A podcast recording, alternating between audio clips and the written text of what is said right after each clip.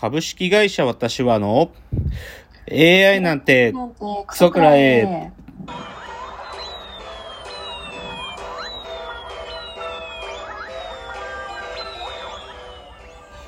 群馬が生んだ怪談時、株式会社私は社長の竹之内です。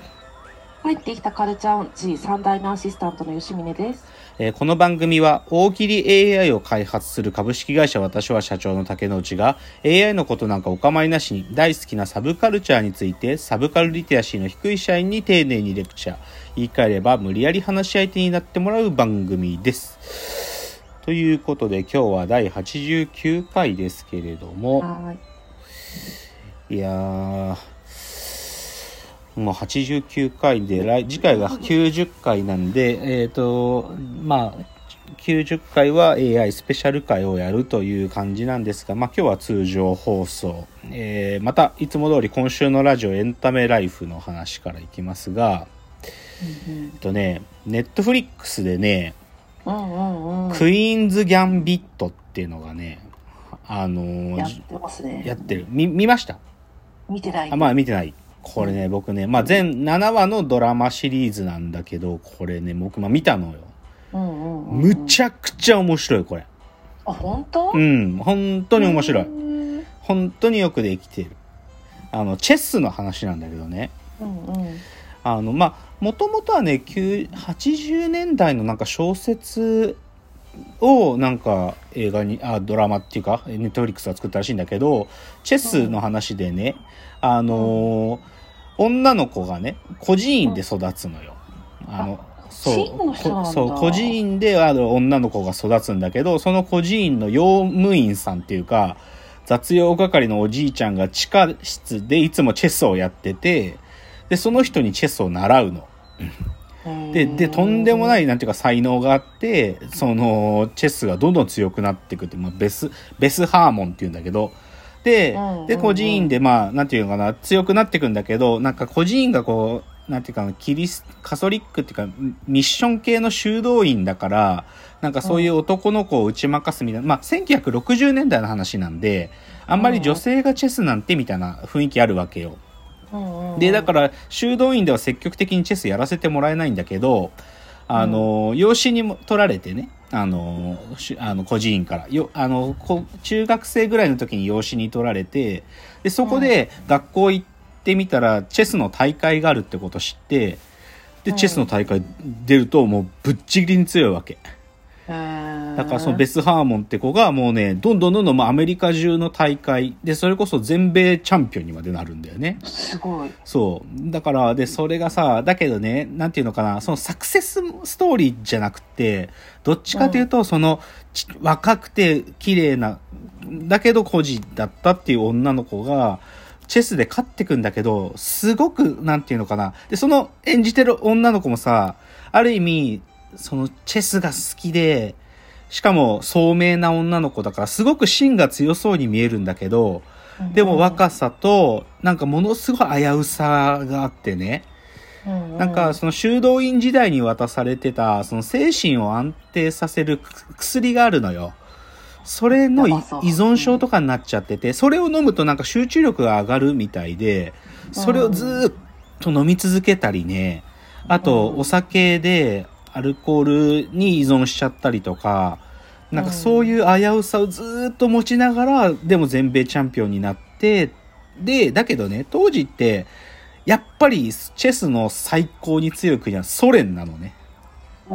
やっぱりソ連はなんかもうプロみたいなもんだから、アメリカはどっちかというと本当に個人競技で好きなやつがやってる程度なんだけど、ソ連は本当に国を挙げて強いから、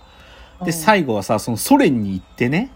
その世界中の強いやつはちにんが集まる大会があって、でその散々それ今まで負け続けたボルゴフっていう最強のソ連のチェスプレイヤー、チェスのグランドマスターがいるんだけど、うん、そいつと最後戦うっていうそういう話なのよ、うん、だか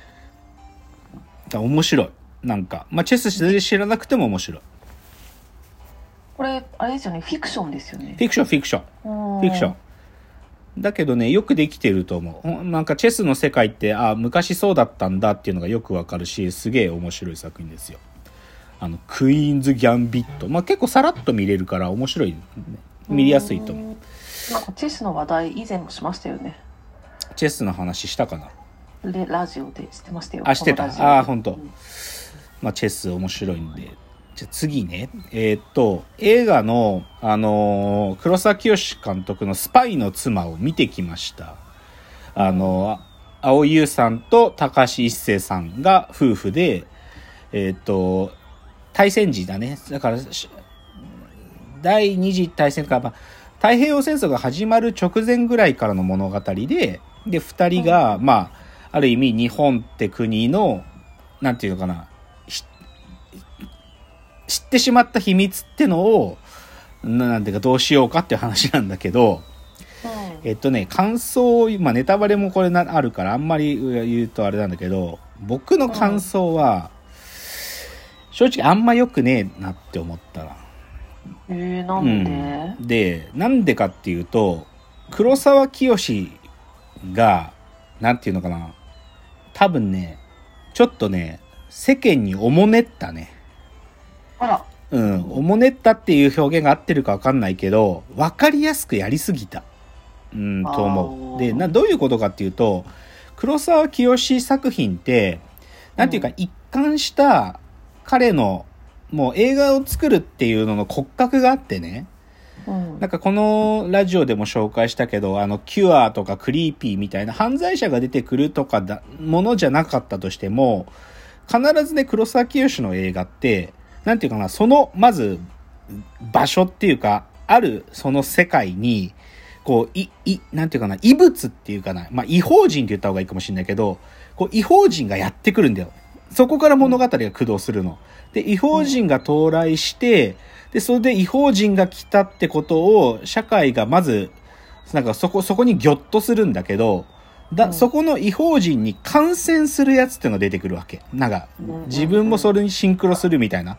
で、そうすると、その感染したやつが、ある意味異邦人の後継者みたいな存在になるって、で、さらにそこで突きつけるのは、そいつと感染したやつがある意味狂ってたわけではなくて、つまりそれを異邦人扱いしていたその社会こそが狂っていたんだと、あー、なるほどね、いうことをある意味照らすのが黒沢清の黄金パターンなの。もうこれはもう彼の一貫したやり方なんですよ、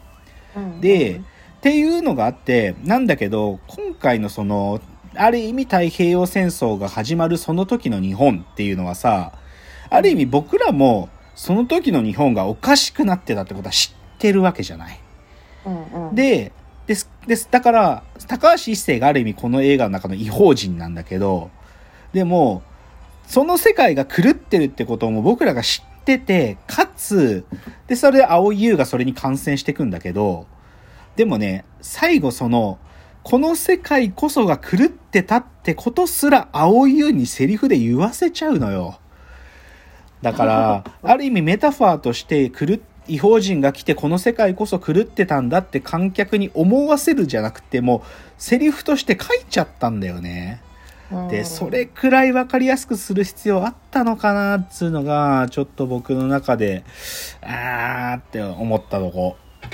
いや映画自体は綺麗に撮れてるし、さ映像という意味ではあのさすがだなって思うんだけど、少しその分かりやすくなりすぎてたなっていうのが僕の感想ですね。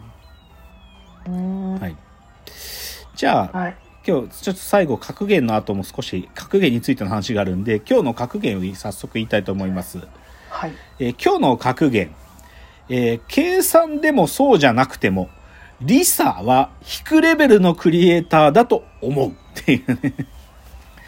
リサ、リサさん。リサあの、L で I が小文字の エルアイエスエー の、まあ、言っちゃえば鬼滅の刃の主題歌歌ってる人よ。へー。あの、強くなれる自由を知ったって、あれが鬼滅の刃のテレビ版のあの主題歌だったんだけど、今のその映画、うん劇場版鬼滅の刃の主題歌もリサが歌ってるのね。そのアニメ版のやつはグレンゲなんだけど、映画版のやつはほ、うん、炎って書いてホムラって読むんだけど、うん、でねで別は、まあまあ、僕実は鬼滅の刃見てきたんだけど、まあ、その感想はちょっと横に置いといて、そのねリサのがホムラってやつをね YouTube の The First Take っていう YouTube チャンネル知ってる？知らない？あ、知らない？なんか本当にアーティストがこのマイクの前に出てきて、収録するみたいなところのマイクの前に出てきて、もうな何にもなしで歌うの。だから映像的な装飾とか全くなく、ワンテイクだけで一発撮りでただ歌を歌うっていう YouTube チャンネルがあるのよ。でこれ大人気、ザ・ファーストテイクっていうので、リサのグレグレンゲ自体もザ・ファーストテイクでめちゃくちゃ再生されて、もう一気に加速したんだけど、で今回またこの映画でホムラが出て、でリサさんがこのザ・ファーストテイクでホムラを歌ってたわけ。うん、そしたらね、歌い終わった後にね、リサがね泣いてんの。もう感極まって泣いてんのよ。で。で、それ、ね、それを見たね、ファンたちが、もうコメ欄で熱狂してて、もう泣くの我慢してたけど、リサさんの最後の涙で、こらえきれなくなっちゃいましたとか、もうすごいの、コメ欄が。で、めちゃくちゃ再生されてんの。でね、僕これ見て、もしね、計算で涙してたとしても、もしくは計算じゃなくて、本当に思いを入れて歌ったから、必然的に涙が出てきちゃったとしても、そのリサっていうクリエイターはなんかそこまでなんかやれるすげえアーティストだなと思ったわけ。と同時にね、僕が思ったのは、そのザ・ファーストテイクっていう YouTube チャンネルのなんか本当は何にもミュージックビデオみたいな装飾がされてないものなのに、なんだけどリサがそういう風に涙するとかで、そのおその音楽を歌うっていうだけの外の情報、つまりは鬼滅の刃でのなんかラストシーンとかも、ふらそこの中になんか見てる側が勝手に読み込んでくれるっていうなんか逆転現象、うん、これがビビったんだよね。あ、ちょっと時間なくなっちゃった。もうちょっとだけ喋りますね。次のチャプターいきます。はい。